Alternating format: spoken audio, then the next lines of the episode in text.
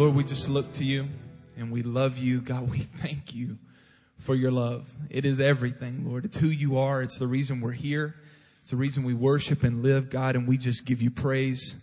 And Lord, we just pray, God, that today, Lord, as we look into your word and as we talk about your love, God, that it would transform our lives like never before. We ask this in the name of Jesus. Amen. Amen. Awesome. What a what a great song.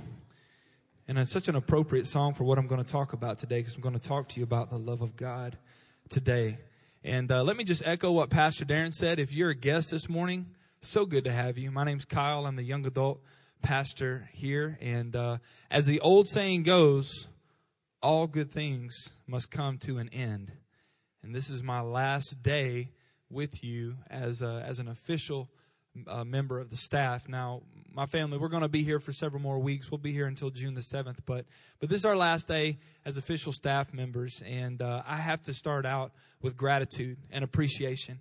I'm so appreciative to so many, and, and that starts with Pastor, Pastor D, uh, because he took a, a chance on me, a young pastor, and it's one thing to take a chance on a young pastor, but when it's your son in law, you better know that you're getting it right because if he strikes out or fails then, then you really look bad. So I understand uh, what kind of trust he put in me when he brought me on staff here. And for that, I'm very appreciative. Thank you so much. And to the staff, the staff has become like my family, really. I mean, um, I look forward to lunch every day with the staff. It's one of my uh, most favorite things that I do every day.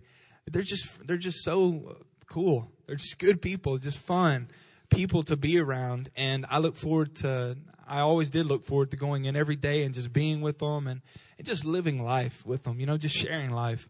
And uh, then to the board, and for everyone who served on the board uh, while I was here, um, thank you so much for also putting trust and believing in the, the young adults of this church, supporting the young adults of this church, and, and wanting the young adult ministry to thrive and succeed.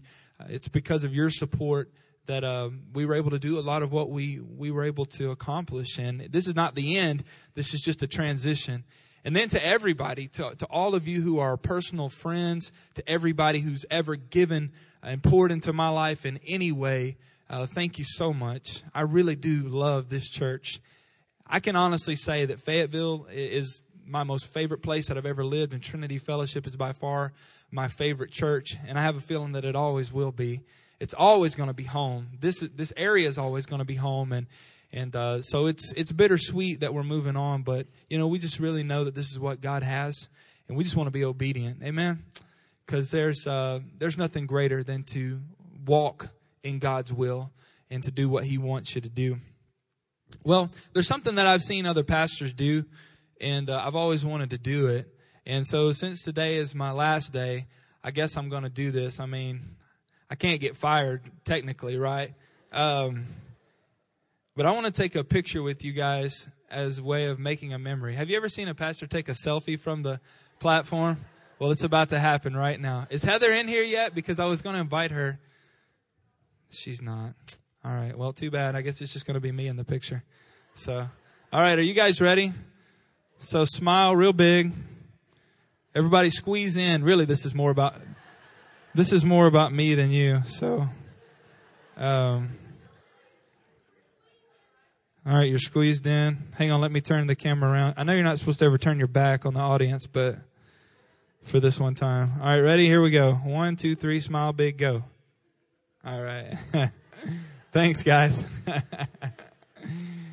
All right. Well, would you pray with me this morning? Father, we look to you, God, as we get ready to go into your word, and we ask that you would speak. Lord, we ask that you would move by the Holy Spirit. You would fill our hearts. You would enlighten us. You would stretch us and challenge us. God, you would change us so that when we leave this place, we would not be the same. We would be better for you in Jesus' name. Amen. So if you have your Bible, turn to Matthew chapter 5 and verse 43. Matthew chapter 5, verse 43, and hold your place because we will get there eventually and we will read together. But I have a proposal for you this morning. I propose to you this morning that based on Christ's teaching of the greatest commandment that loving God and loving people as Christ loved is our greatest calling given to us by God. I'll say that again.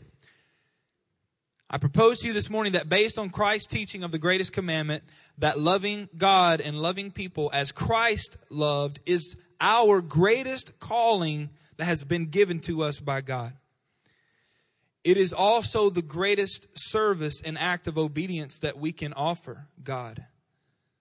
The love of Christ, I believe, is the spring from which all of our service and our obedience flow. I also propose to you that loving as Christ loved is the path that leads us to the most grace, peace, and joy filled life possible. There's only one problem with this. Loving like Christ is the most difficult thing in the world to do. Why? Because it demands that we love our enemies. Without love for our enemies, we do not possess or practice the love of Christ. Period. God requires of us a love that we do not naturally possess so that we will stay humble and dependent upon Him. This love that I'm speaking of in the Greek language is called agape love. It is the love that is of God and from God. It is the love that is God.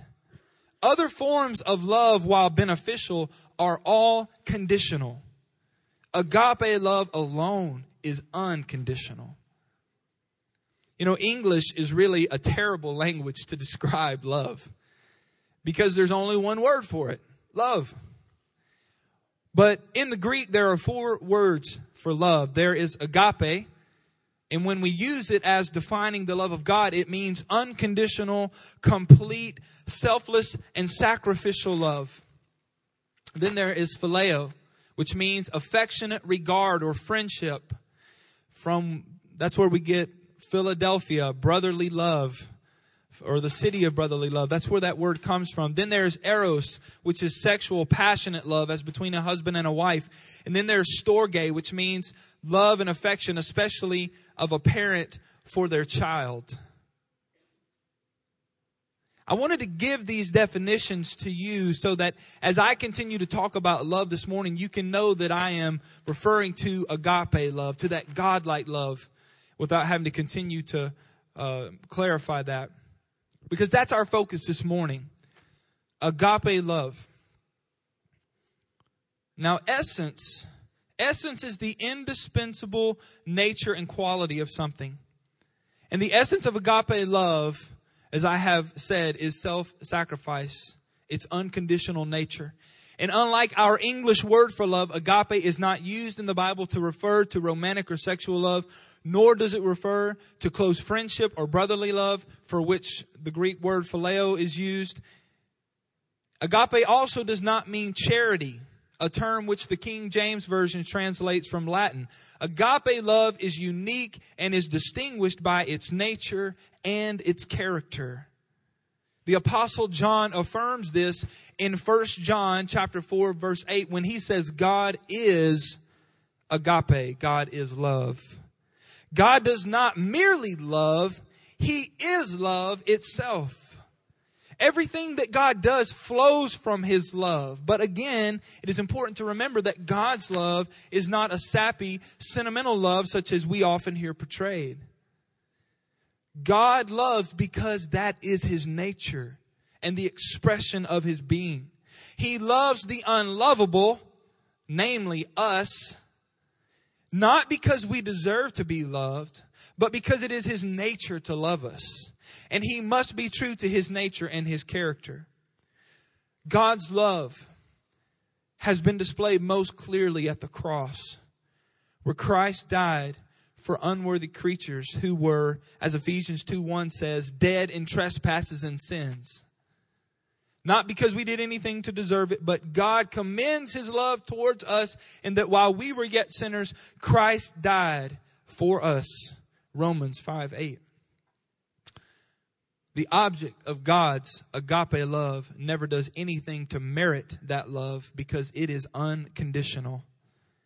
And we are those undeserving recipients upon whom God has lavished his love. And for that we say, Glory to God.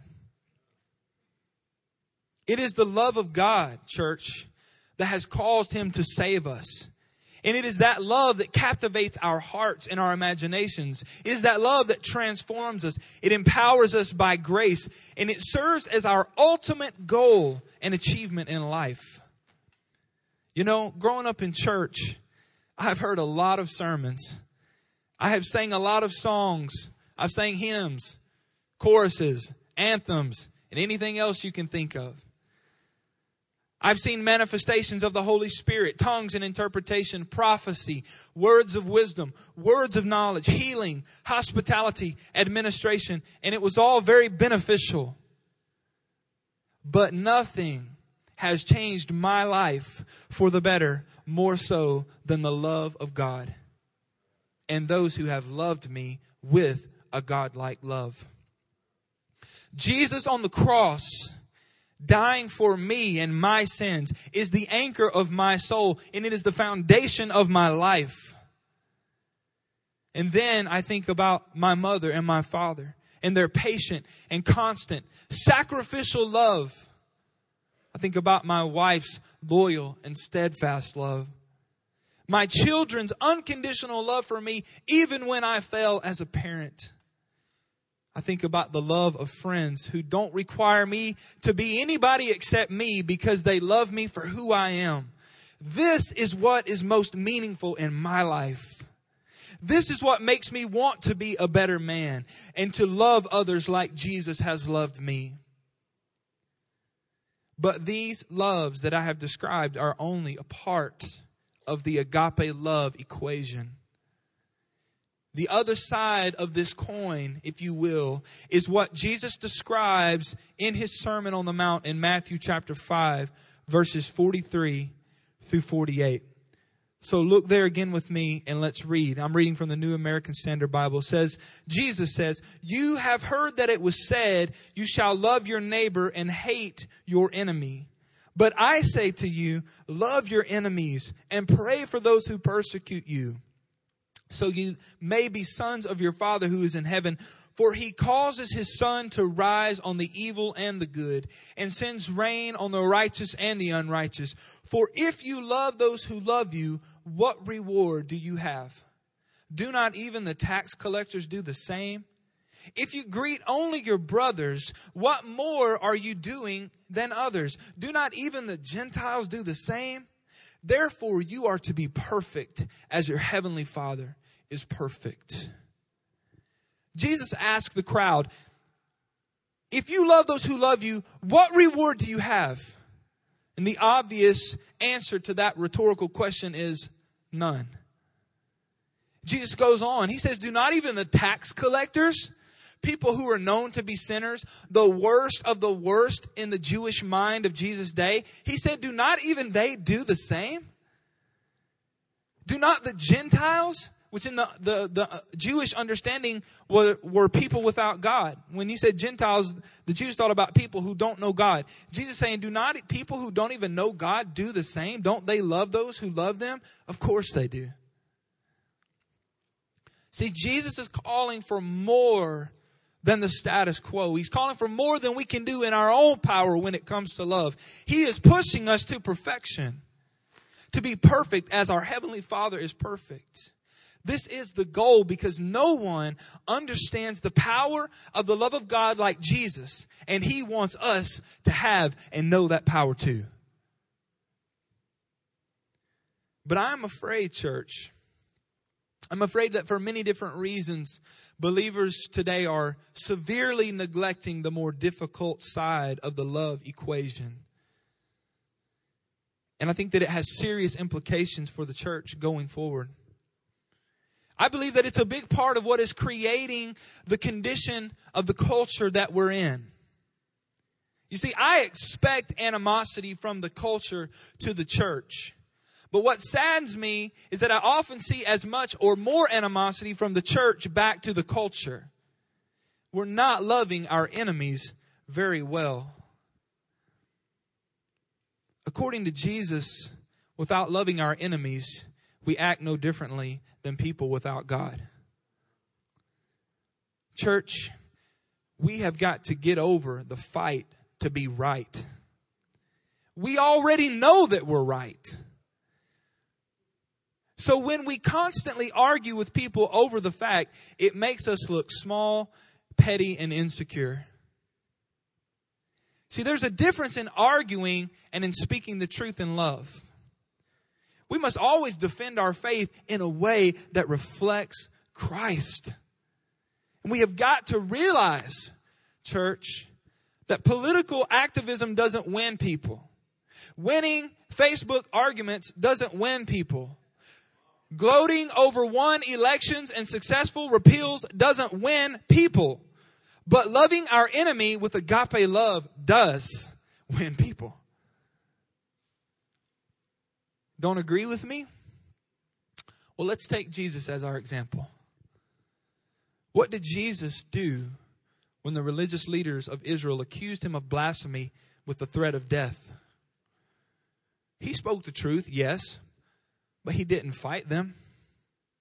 He didn't resist them. He didn't send his disciples away to go gather a band of his followers to come and attack the establishment. Yes, Jesus often put them in their place by revealing their motives and their evil intentions, but he didn't take judgment into his own hands at that time. Yes, he will return as a judge, but that time hasn't come yet. It was not the time for judgment, and now is not the time for judgment. And we definitely don't sit in the judge's seat. What about when he was condemned by the Romans? He first stood silent, refusing to even offer a defense to his accusers and to Pilate. And finally, after Pilate urged him, saying, Hey, tell me something. Don't you realize that I have the power to kill you or set you free. He said, You have no power over me unless it was given to you from above. He said, My kingdom is not of this world. Otherwise, my disciples would be here fighting. My kingdom is of another world. In other words, Jesus kept displaying his love for his Father by trusting him. He kept speaking the truth. He kept loving even his enemies, but he didn't attack them. He didn't organize a resistance. He didn't slander them. Jesus continued loving all the way to the cross where he prayed for those who put him there. His submission to the will of the Father in dying was the ultimate display of love for all of humanity. What must we learn from this church? Fighting for our rights as Americans takes a back seat to loving our enemies as citizens of God's kingdom. I'm going to say that again. Fighting for our rights as Americans takes a back seat to loving our enemy as citizens of God's kingdom. We're only temporary citizens of America, but we will forever be citizens of the kingdom of God. See, persecution is here. And persecution is going to continually increase. The answer is not further isolating ourselves from those who wish to destroy us, which is what happens when we only engage unbelievers in hostility, but rather to throw ourselves in their midst to serve and love them because there is no other way to win them. It's really quiet in here because I know this is a difficult message. And I'm preaching it on my last day for a reason.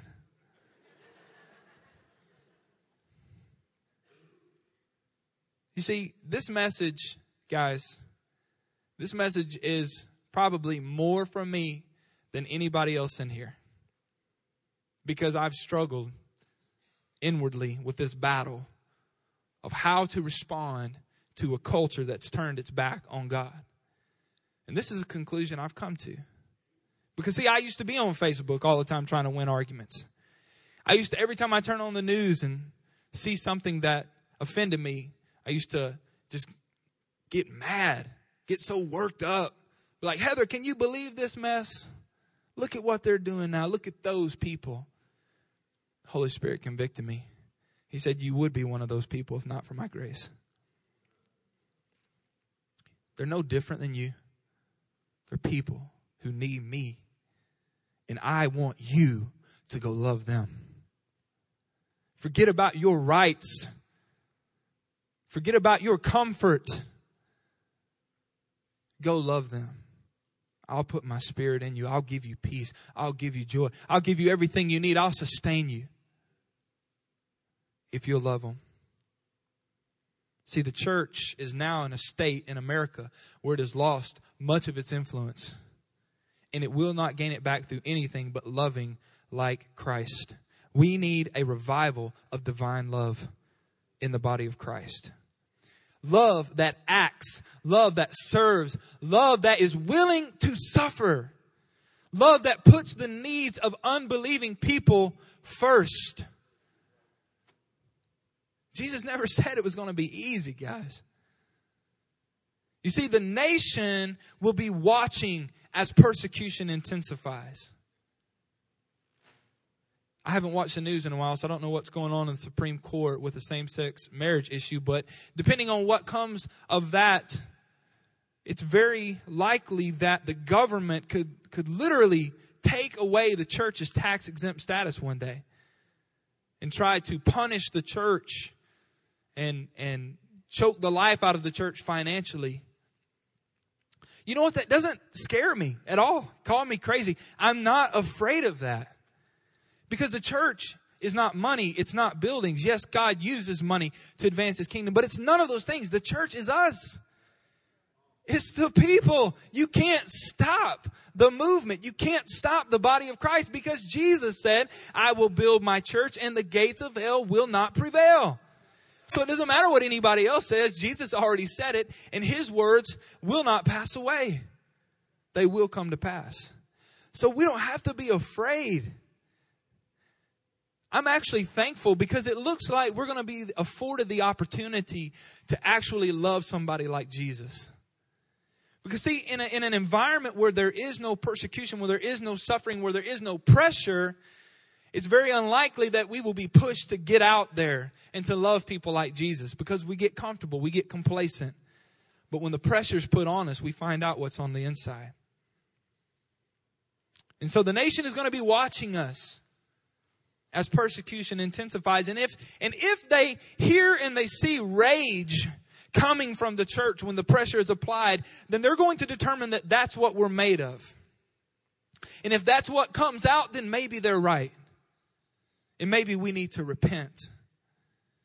But if they squeeze us, they persecute us, and the love of Jesus comes flowing back out onto them, love for our enemies, prayer for our persecutors, service for those who seek our destruction, it will utterly shock them.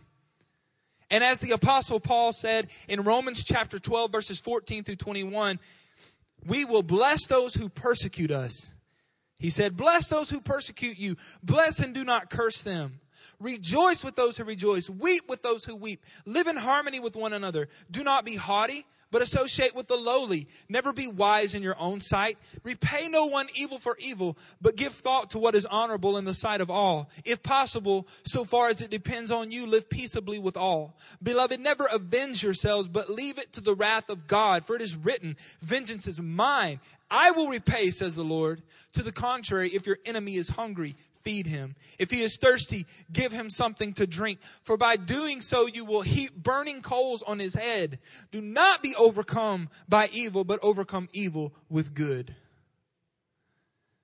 That's the answer. You see, church, it's very difficult to keep hating someone who truly loves you. It's very difficult to not be affected by someone who keeps on serving you. And maybe the hour is at hand when God will give us the honor of suffering for his sake. You're like, man, you sound crazy. What do you mean honor for suffering? Just open up your Bible. See, see how the disciples felt about suffering.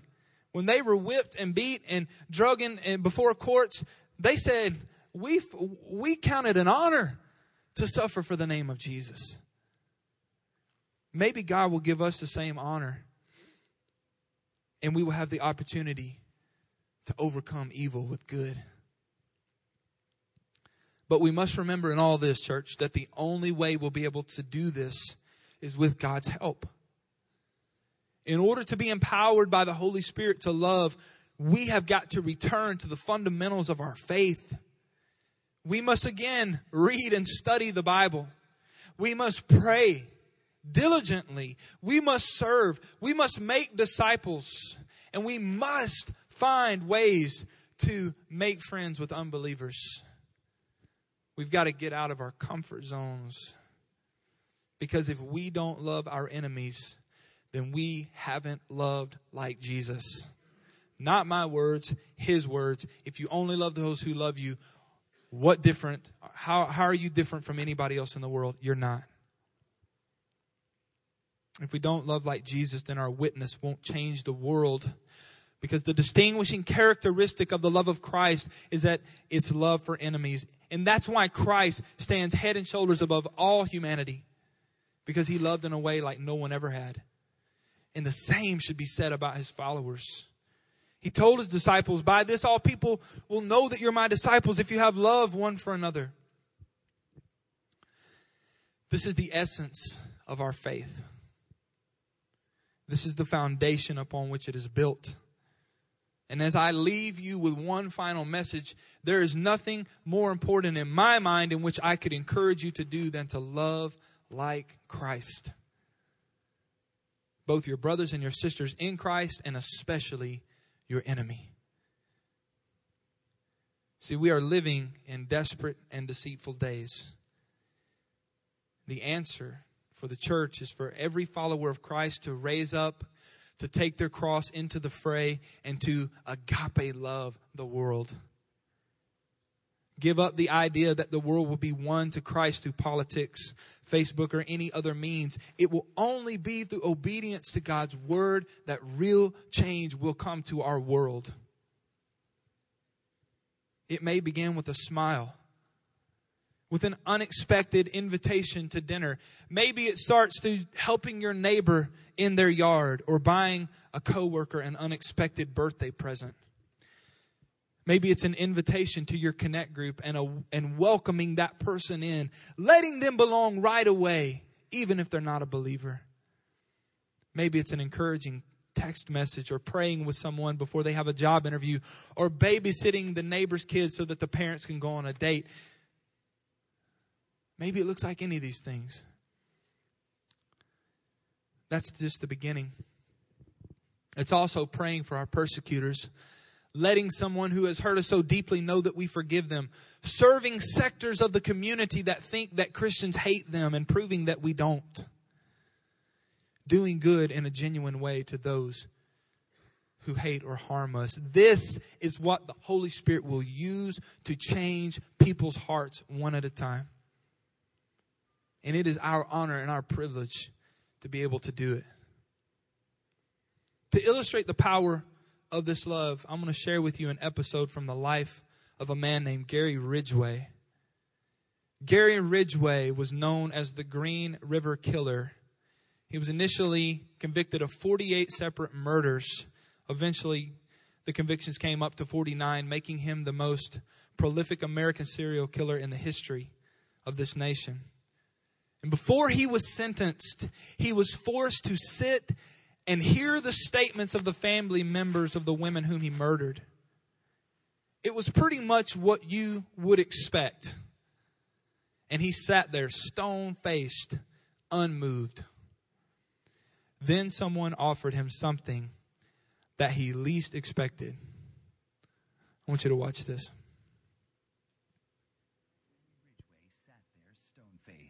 As victims' relatives damned him and mocked him. He's an animal. I wish for him to have a long, suffering, cruel death. He's gonna go to hell, and that's where he belongs. But then the emotionless facade finally cracked when the father of one of his victims appeared to surprise him with a dose of human kindness. Mr. Ridgway, um, there are people here that hate you. I'm not one of them. You've, you've made it difficult to live up to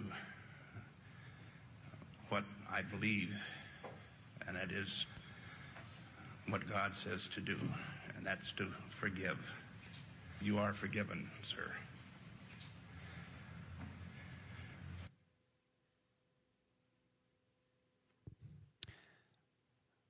I can't tell you that I could do what that man did. I would like to think that I could. But the point is that it was only the power of divine love that moved him. He still deserves to be punished. It doesn't excuse what he did. But a heart so hard as that man, if it can be moved by the love of God, any heart can be moved and any heart can be changed. And here's the awesome news about that love, church. It doesn't just change other people's hearts, it changes our hearts. As I said earlier, there, there are many facets to this agape love equation. One part of it is for our own benefit because loving like this is what releases us from our pain, our problems, our own pitfalls. It leads us to the feet of the faithful and loving shepherd, and it makes us to lie down in green pastures where we find peace. There is nothing like the love of Jesus. It would be our greatest pleasure and achievement to know it and practice it as fully as possible in this life. And my prayer for you, Trinity Fellowship, is that you may have the privilege of knowing the love of Christ. Because compared to knowing Him, all things are worthless. I'm going to ask for Neil to come back. And I'm going to ask for our prayer team to get in place. As you all would please stand with me this morning as we get ready to close. If the prayer team would make their way to the front and get ready to receive people to pray with them, I would appreciate that. Here in just a few moments, Pastor Neil is going to begin to lead us again. And when he does, the altars are open. If you're here today and you need Jesus, then these people are ready to pray with you so that you can receive him today. And Jesus loves you. He loves you unconditionally. He's ready to receive you, He's ready to forgive you, cleanse you of all your sin, and put you on the path to heaven. And if you're ready to confess your sin and your need for Him and trust in what He did on the cross, then that's about to happen. All you'll have to do is step out and come down here, and we're going to pray with you. And if you find yourself here and this message has moved you and you realize that your heart has grown hard or, cold, you realize after listening to the word of God today that you don't have this kind of love for people, this agape love, but you desperately want it, then I also would ask you to, to respond in some way. Whether it be coming and kneeling at the altars, standing around the front, kneeling in your seat, whatever it is, please respond. As I said to you at the beginning, there is nothing greater than that we could do than to love like Jesus. There's nothing greater. It's our goal in life, guys. To love God and love people like Jesus loved. That's the essence of what our faith is all about. And so before I leave you this morning, I want to share a few more words. Words from the Apostle Paul in Ephesians chapter 3, verses 14 through 21. For this reason, I bow my knees before the Father, from whom every family in heaven and on earth is named that according to the riches of his glory, he may grant you to be strengthened with power through his spirit in your inner being so that Christ may dwell in your hearts through faith, that you, being rooted and grounded in love, may have strength to comprehend with all the saints what is the breadth and the length and the height and the depth, and to know the love of Christ that surpasses knowledge, that you may be filled with all the fullness of God. Now, to him who is able to do far more abundantly than all that we ask or think, according to the power that is at work within us, to him be glory in the church and in Jesus Christ throughout all generations, forever and forever. Amen. God bless you guys.